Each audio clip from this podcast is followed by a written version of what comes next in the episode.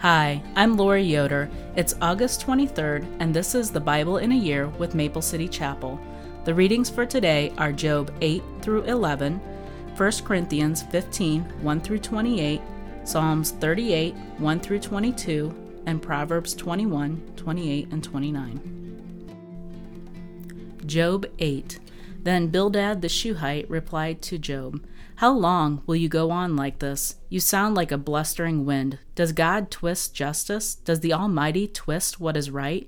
Your children must have sinned against him, so their punishment was well deserved. But if you pray to God and seek his seek the favor of the Almighty, and if you are pure and live with integrity, he will surely rise up and restore your happy home.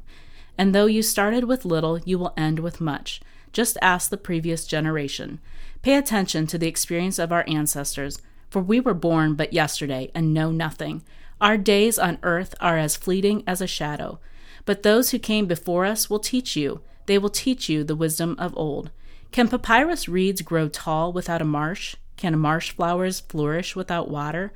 While they are still flowering, not ready to be cut, they will wither more quickly than grass. The same happens to all who forget God. The hopes of the godless evaporate. Their confidence hangs on by a thread. They are leaning on a spider's web. They cling to their home for security, but it won't last. Then they try to hold it tight, but it will not endure. The godless seem like a lush plant growing in the sunshine, its branches spreading across the garden. Its roots grow down through a pile of stones. It takes hold on a bed of rocks, but when it is uprooted, it's as though it never existed. That's the end of its life and others spring up from the earth to replace it. But look, God will not reject a person of integrity, nor will he lend the hand to a wicked. He will once again fill your mouth with laughter and your lips with shouts of joy. Those who hate you will be clothed with shame, and the home of the wicked will be destroyed. Job 9. Then Job spoke again. Yes, I know this is all true in principle, but how can a person be declared innocent in God's sight? If someone someone wanted to take God to court, it would be would it be possible to answer him even once in a thousand times? For God is so wise and so mighty, who has ever challenged him successfully? Without warning, he moves the mountains, overturning them in his anger. He shakes the earth from its place, and its foundations tremble. If he commands it, the sun won't rise and the stars won't shine. He alone has spread the heavens and the marches on the waves of the sea. He made all the stars, the Bear and Orion, the Pleiades, and the constellation of the southern sky. He does great things too marvelous to understand. He performs countless miracles. Yet when he comes near, I cannot see him. When he moves by, I do not see him go. If he snatches someone in death, who can stop him? Who dares to ask, What are you doing? And God does not restrain his anger. Even the monsters of the sea are crushed beneath his feet. So who am I that I should try to answer God or even reason with him? If I were right, I would have no defense, if I could only plead for mercy. And even if I summoned him and he responded, I'm not sure he would listen to me, for he attacks me with a storm and repeatedly wounds me without, a, without cause. He will not let me catch my breath, but fills me instead with bitter sorrows. If it's a question of strength, he's the strong one. If it's a matter of justice, who dares to summon him to court? Though I am innocent, my own mouth would pronounce me guilty. Though I am blameless, it would prove wicked. I am innocent, but it makes no difference to me. I despise my life. Innocent or wicked, it's all the same to God. That's why I say He destroys both the blameless and the wicked. When a plague sweeps through, He laughs at the death of the innocent. The whole earth is in the hands of the wicked, and God blinds the eyes of the judges. If He is not the one who does it, who is? My life passes more swiftly than a runner. It flees away without a glimpse of happiness. It disappears like a swift papyrus boat, like an eagle swooping down on its prey. If I decided to forget my complaints, to put away my sad face and be cheerful, I would still dread all the pain. For I know you will not find me innocent, O God. Whatever happens, I will be found guilty. So what's the use of trying? Even if I were to wash myself with soap and clean my hands with lye, you would plunge me into a muddy ditch, and my own filthy clothing would hate me. God is not a mortal like me, so I cannot argue with him or take him to trial. If only there was a mediator between us, someone who could bring us together. The mediator could make God stop beating me, and I would no longer live in terror of his punishment.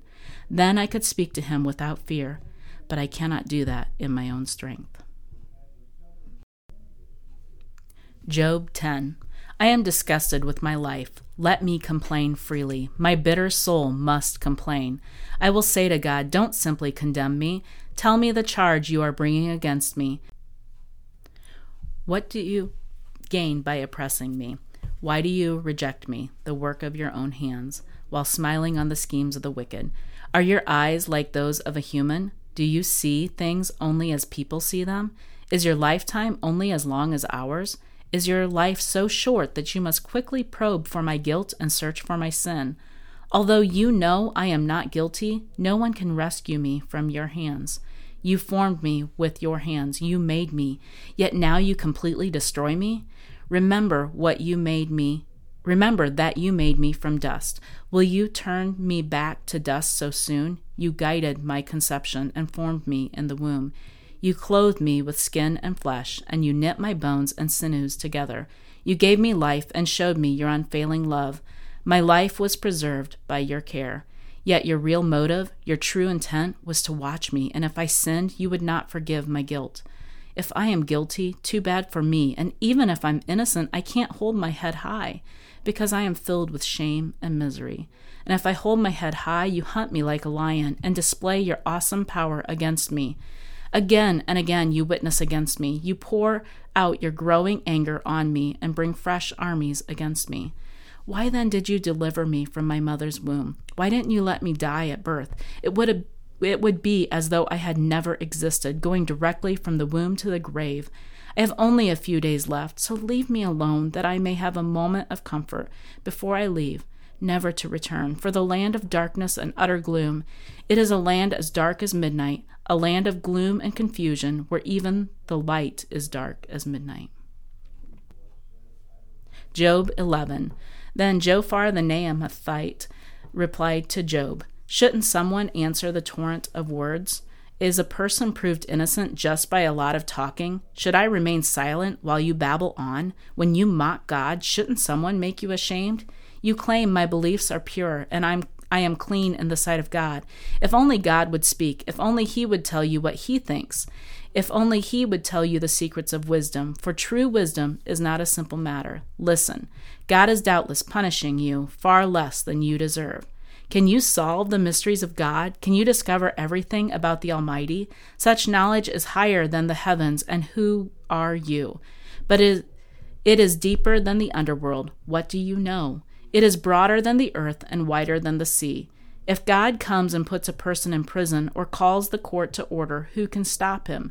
For he knows those who are false, and he takes note of all their sins. An empty headed person won't become wise any more than a wild donkey can bear a human child. If only you would prepare your heart and lift up your hands to Him in prayer. Get rid of your sins and leave all your iniquity behind. Then your face would brighten with innocence. You will be strong and free of fear. You will forget your misery. It will be like water flowing away. Your life will be brighter than the noonday. Even darkness will be as bright as morning.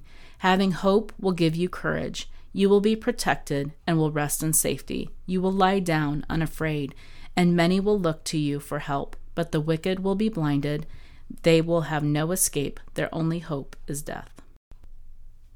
1 Corinthians 15 1 through 28. Let me now remind you, dear brothers and sisters, of the good news I preached to you before. You welcomed it then, and you still stand firm in it. Is it is good news. It is this good news that saves you if you continue to believe the message I told you, unless, of course, you believed something that was never true in the first place. I passed on to you what was most important and what had also been passed on to me. Christ died for our sins, just as the scriptures said. He was buried, and he was raised from the dead on the third day, just as the scriptures said. He was seen by Peter, and then by the twelve. After that, he was seen by more than 500 of his followers at one time, most of whom are still alive, though some have died. He was seen by James and later by all the apostles. Last of all, as though I had been born at the wrong time, I also saw him. For I am the least of all the apostles. In fact, I'm not even worthy to be called an apostle after the way I persecuted God's church. But whatever I am now, it is all because God poured out his special favor on me, and not without results. For I have worked harder than any of the other apostles, yet it was not I, but God who was working through me by his grace. So it makes no difference whether I preach or they preach, for we all preach the same message you have already believed. But tell me this since we preach that Christ rose from the dead, why are some of you saying there will be no resurrection of the dead? For if there is no resurrection of the dead, then Christ has not been raised either. And if Christ has not been raised, then all our preaching is useless, and your faith is useless. And we apostles would all be lying about God. For we have said that God raised from raised Christ from the grave. But that can't be true if there is no resurrection of the dead. And if there is no resurrection of the dead, then Christ has not been raised. And if Christ has not been raised, then your faith is useless, and you are still guilty of your sins. In that case, all who have died believing in Christ are lost. And if our hope is in Christ, if our hope in Christ is only for this life, we are more to be pitied than anyone in the world. But in fact, Christ has been raised from the dead he is the first of the great harvest of all who have died. So you see, just as death came into the world through one man, now the resurrection from the dead has begun through another man. Just as everyone dies because we all belong to Adam, everyone who belongs to Christ will be given new life. But there is an order to this resurrection. Christ was raised as the first of the harvest, then all who belong to Christ will be raised when he comes back.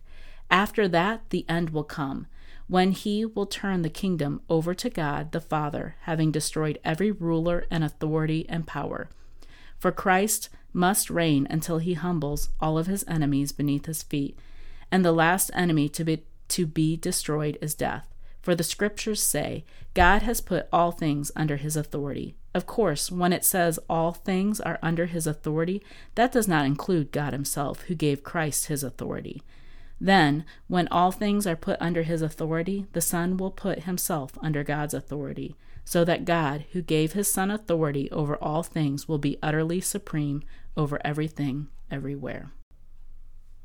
Psalms 38 O Lord, don't rebuke me in your anger or discipline me in your rage. Your arrows have struck deep, and your blows are crushing me. Because of your anger, my whole body is sick. My health is broken because of my sins. My guilt overwhelms me. It is a burden too heavy to bear. My wounds fester and stink because of my foolish sins. I am bent over and racked with pain. All day long I walk around filled with grief. A raging fever burns within me, and my health is broken. I am exhausted and completely crushed. My groans come from an anguished heart. You know what I long for, Lord. You hear my every sigh. My heart beats wildly, my strength fails, and I am going blind. I loved my loved ones and friends stay away, fearing my disease. Even my own family stands at a distance. Meanwhile, my enemies lay traps to kill me. Those who wish me harm make plans to ruin me. All day long they plan their treachery. But I am deaf to all their threats. I am silent before them as one who cannot speak. I choose to hear nothing, and I make no reply. For I am waiting for you, O Lord. You must answer for me, O Lord my God. I prayed, Don't let my enemies gloat over me or rejoice at my downfall. I am on the verge of collapse, facing constant pain. But I confess my sins. I am deeply sorry for what I have done.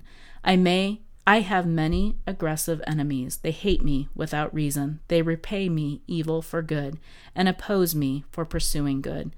Do not abandon me, O Lord. Do not stand at a distance, my God. Come quickly to save me, O Lord, my Savior. Proverbs 21, 28, and 29. A false witness will be cut off, but a credible witness will be allowed to speak. The wicked bluff their way through, but the virtuous think before they act.